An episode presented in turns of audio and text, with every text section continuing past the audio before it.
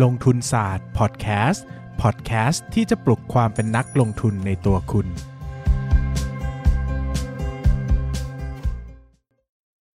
สวัสดีครับ ยินดีต้อนรับเข้าสู่รายการลงทุนศาสตร์พอดแคสต์รายการที่จะชวนทุกคนมาพัฒนาความรู้ด้านการเงินและการลงทุนไปด้วยกัน วันนี้นะครับก็กลับมาพบกันอีกครั้งแล้วกับลงทุนศาสตร์พอดแคสต์วันพฤหัสนะครับ ก็คุยหุ้นกับนายปั้นเงินนะ เราจะมาคุยกันในหุ้นที่ เรียกนายได้ปั้นเงินว่าถือ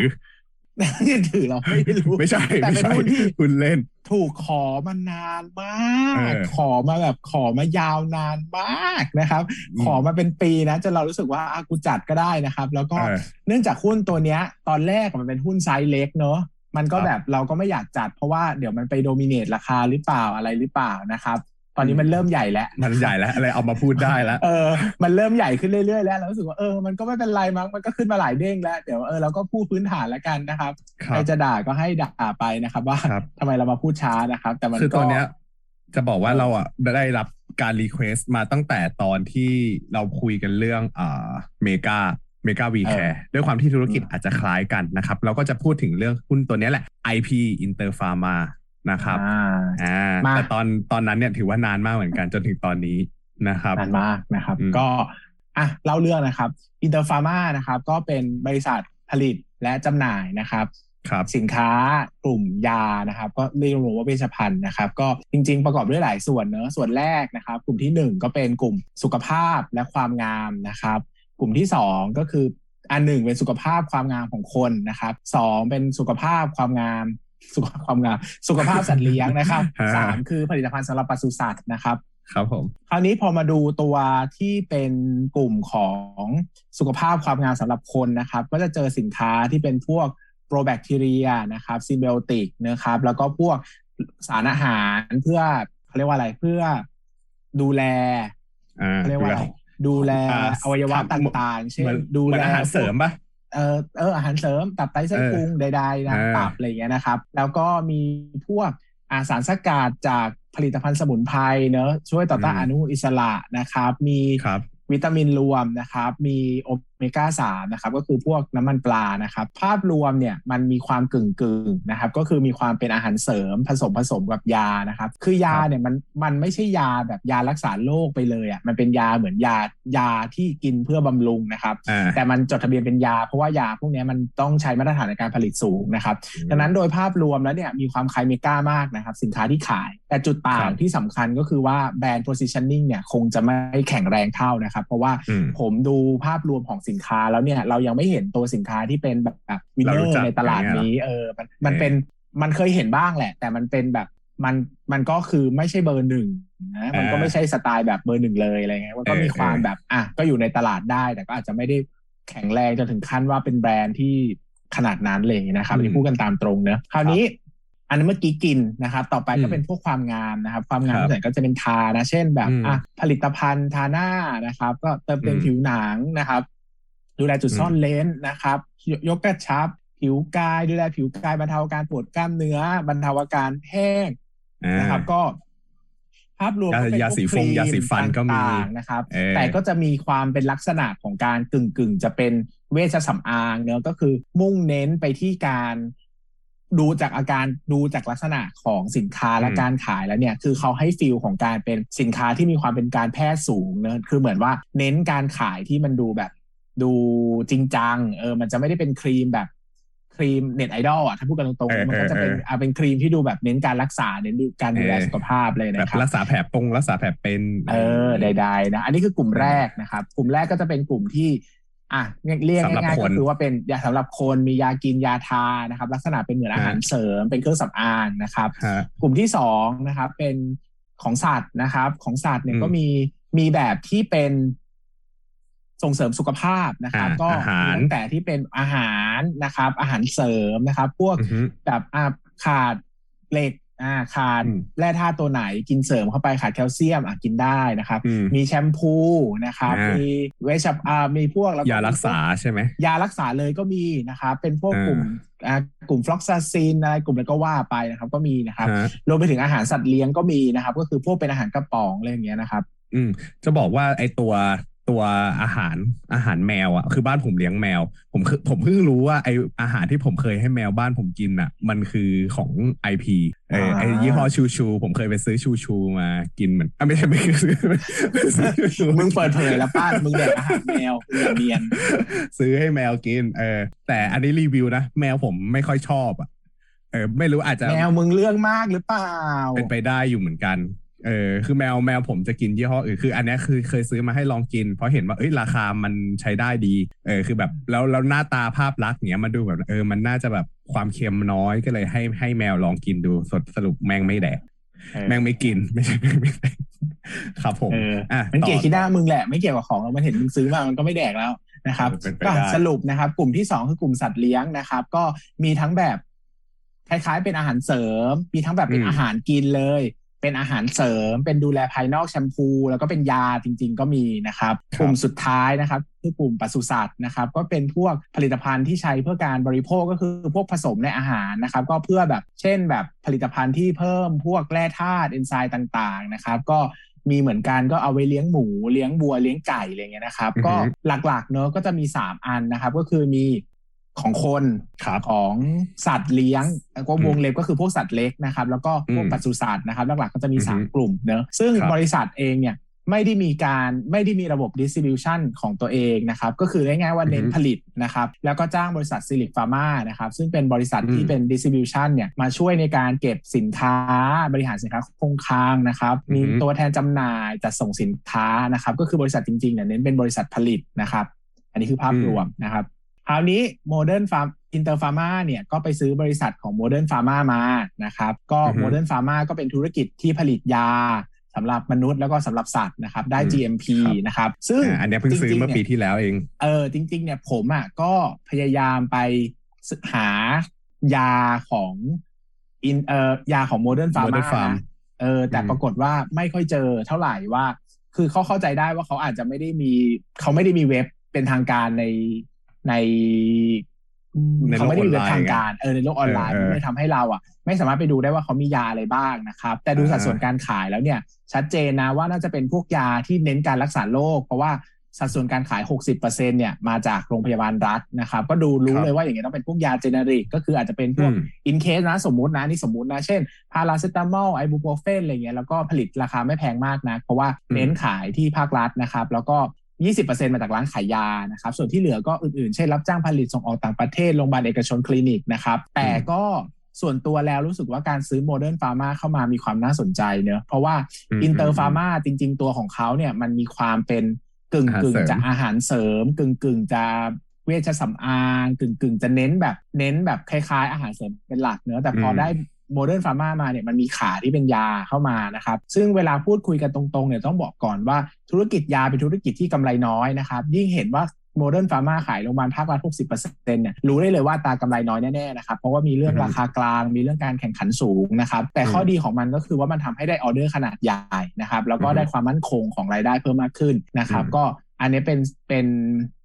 เป็นสิ่งที่บริษัทมีในตอนนี้นะครับให้ผมมีคำถาม อันเนี้ยพอพอผมดูจากชาร์ตของสัดส่วนการขายใช่ไหม มันไปที่โรงพยาบาลภาครัฐ แต่ขณะเดียวกันอะโรงพยาบาลเอกชนอะตอนแรกผมคิดว่าเฮ้ยมันส่งตามโรงพยาบาล โรงพยาบาลเอกชนมันน่าจะมีสัดส่วนเยอะกว่าร้านขายยา แต่ทีนี้เนี่ยกลายเป็นว่าเฮ้ยโมเดิร์นฟาร์มมันส่งให้โรงพยาบาลเอกชนแค่ห้าเปอร์เซ็นเทียบกับโรงพยาบาลภาครัฐที่อยู่ประมาณหกสิบเปอร์เซ็นอันนี้มันมีความเป็นไปได้เปล่าว่า อ่า ถ้าเทียบกับหน้าตาไม่ชื่อเสียงอย่างเงี้ย Modern Pharm มันสู้เจ้าอื่นไม่ได้ เจ้าอื่นที่ดัง บริษัทยาดังๆไม่ได้ เป็นไปได้ไหมคือถ้ามองกันอย่างเงี้ย โดยปกติแล้วอะโรงพยาบาลเอกชนอะเขาจะมียาที่เรียกว่า original หนึ่ง generic สองโดยทั่วๆไปนะ อธิบายยา original กับ generic ก่อน original ก็คือยาบริษัทสมมุติว่าปั้นเป็นคนแรกในโลกที่คิดฟาพาราเซตามอลขึ้นมาได้ผลิตออกมาปั้นก็จะได้เป็นยา original นะครับ เป็นยา original เมื่อครบสิทธิบัตร 20 ปีเนี่ยสิทธิบัตรจะหมด ใครก็จะผลิตได้ คนผลิตคนอื่นเนี่ยก็คือผลิตพาราเซตามอลเหมือนกันนี่แหละแต่เป็นยาเลียนแบบ ก็คืออาจจะส่วนผสมไม่เหมือนกันอะไรไม่เหมือนกันแต่ตัวยาหลักเป็นพาราเซตามอลเหมือนกัน เขาก็เรียกว่า generic ยา generic ก็คือยาเลียนแบบ ซึ่งยาเลียนแบบเนี่ยลักษณะสำคัญก็คือมันจะถูกกว่า เพราะว่ายา original เนี่ยมันต้องผ่านกระบวนการวิจัยพัฒนาในคนนะมีการศึกษามีต้นทุนมากมายกว่าจะได้ยามาตัวหนึ่งแต่ generic เนี่ยไม่ต้องก็คือรอก๊อปปี้อย่างเดียวนะครับดังนั้นเนี่ยต้นทุนจะถูกกว่าคราวนี้คำถามคือทำไมส่งโรงพยาบาลเอกชนน้อยคำตอบน่าจะง่ายมากเลยคือแบรนด์ positioning ของเขาเนี่ยคงจะเน้นราคาถูก เน้นราคาต่ำนะครับ แต่จริงๆแล้วเนี่ย โรงพยาบาลเอกชนเนี่ย โดยบางส่วนเนอะเขาก็อาจจะหนึ่งคำนึงถึงเรื่องแบรนด์ที่มีชื่อเสียง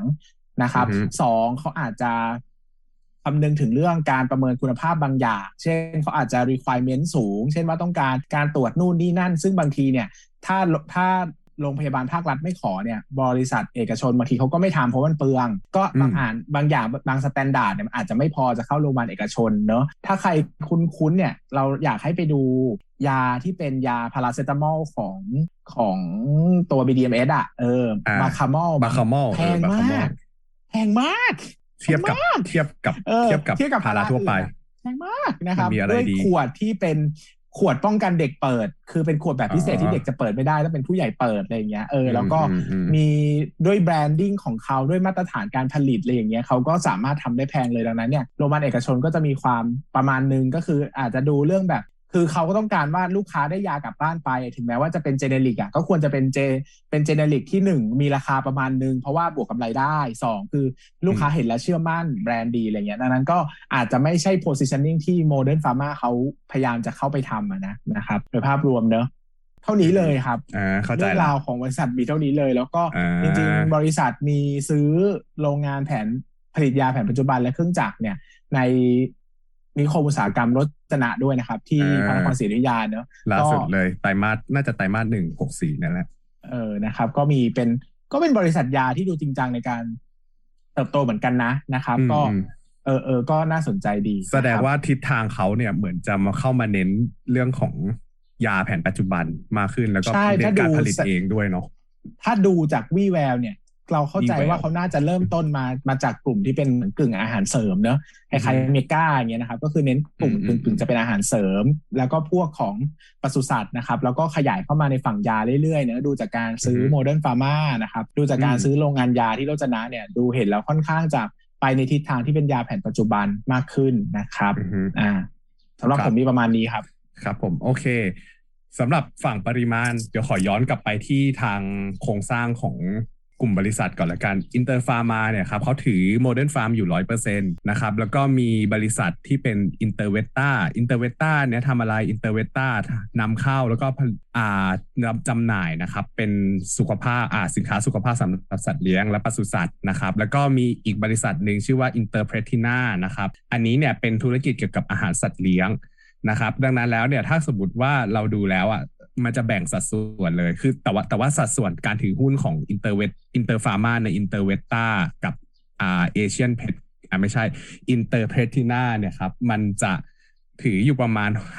55-60%นะครับแล้วก็จะกลายเป็นว่าถ้าเกิดว่าต่อให้สินค้าที่เกี่ยวกับสัตว์เนี่ยขายดีเท่าไหร่เนี่ยเขาก็ไม่ได้รับรู้รายได้มาเต็มๆร้อยเปอร์เซ็นต์นะครับผมก็ไปเน้นที่บริษัทยาซะเป็นส่วนใหญ่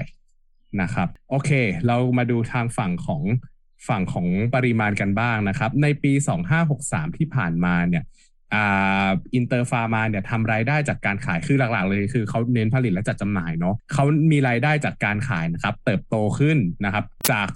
371 ล้านบาทปี 62 นะครับ มาอยู่ที่ 412 ล้านบาทคิดเป็นสัดส่วนประมาณ 19%นะครับผมก็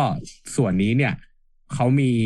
ต้นทุนขายไม่ใช่ต้นทุนขาย มีอัตรากำไรขั้นต้นอยู่ที่ประมาณ 59%ก็ถือว่าทำได้ดีขึ้นนะครับผม เพราะว่าด้วยกว่าด้วยการที่แบบมียาบางตัวเข้ามาเนี่ย มันทำให้สัดส่วนกำไรดีขึ้นแล้ว ผมรู้สึกว่ารู้สึกนะ รู้สึกว่ายาเนี่ยน่าจะมีสัดส่วนมาจิ้นที่ดีกว่า ที่ดีกว่าอาหารสัตว์นะครับ ก็ ตรงนี้เนี่ยมันเลยทำให้ตัวของอัตรากำไรขั้นต้นเนี่ยมันเติบโตจาก 57%ในปีที่แล้วมาอยู่ที่ 59%นะครับแต่ว่าบริษัทพวกนี้อัตรากำไรขั้นต้นอะมันดีแต่ไปบรรทัดสุดท้ายเนี่ยมันจะต้องผ่าน SG&A ค่าใช้จ่ายในการขายและบริหารนะครับ ซึ่งค่าใช้จ่ายในการขายและบริหารเนี่ยสัดส่วนมันอยู่ที่ประมาณอ่า ถ้าจำไม่ผิดน่าจะอยู่ที่ประมาณ40 เออ40%นตนะครับ ซึ่งปีที่ผ่านมาเนี่ยมันทำ SGNA to sale นะครับไอตัว IP เนี่ยทำ SGNA to sale ได้ทรงๆนะครับ ก็แต่ที่แต่ที่ลดลงเนี่ยจะบอกว่ามันคือต้นทุนขายคือเขาสามารถคุมต้นทุนขายได้ดีขึ้น มันเลยทำให้อัตรากำไรขั้นต้นอะมันเติบโตขึ้นนะครับดังนั้นแล้วเนี่ยพอพอดูอย่างเงี้ยอัตรากำไรขั้นต้นโต แต่รักษา SGNA ไว้ได้ในระดับเดิมนะครับ พอไปดูบรรทัดกำไรสุทธิเนี่ยกำไรสุทธิอะครับมันก็จะเติบโตขึ้นเล็กน้อยนะครับอาจหมายถึงอัตรากำไรสุทธิเนี่ยจะเติบโตขึ้นจาก 10 12.54%มาอยู่ที่ 13.54%ก็เติบโตขึ้น1%นะครับซึ่งการเติบโต 1%ตรงเนี้ยบวกกับอ่าปริมาณการขายที่เพิ่มขึ้นเนี่ยมาทำให้อัตรากำไรสุทธิในปีที่ผ่านมาเนี่ยครับเติบโตจาก 47 ล้านบาทนะครับมาอยู่ที่ 60.5 ล้านบาท หรือคิดเป็นอัตราการเติบโตประมาณ 28.37%นะครับผมอ่า แล้วก็พอมาดูรายได้จากการขายในปีนี้บ้าง ไตรมาสหนึ่งปี2564นะครับ ไตรมาสหนึ่งปี2564เนี่ยอ่าสัดส่วนในการขายนะ มันจะไปอยู่ที่พวกอ่าผลิตผลิตภัณฑ์ที่เป็นอ่าเขาเรียกเหมือนอาหารเสริมอย่างที่พี่เบสบอกแหละผลิตภัณฑ์รักษาสุขภาพและชะลอวัยประมาณ 41%นะครับอีก 31%เนี่ยไปอยู่ที่ผลิตภัณฑ์ดูแลและส่งเสริมสุขภาพสัตว์เลี้ยงนะครับ ที่มีเพิ่มเข้ามาในไตรมาสหนึ่งปี64เนี่ยคือผลิตภัณฑ์เวชภัณฑ์และการรักษาโรคเพราะว่าเขาเพิ่งไปเทคตัวโมเดิร์นฟาร์มามาเมื่อประมาณปลายปีที่ผ่านมาดังนั้นแล้วปีที่แล้วเนี่ยมันจะไม่มีมันจะไม่มีรายได้ของยาตัวนี้นะครับ อืม มันทำให้ปีเนี้ยไอตัวของรายได้จากการขายรวมอะครับ มันเติบโตขึ้นประมาณ 81%นะครับ คือมันเปลี่ยนแปลงประมาณ มันขึ้นจากไตรมาสหนึ่งปีที่ปี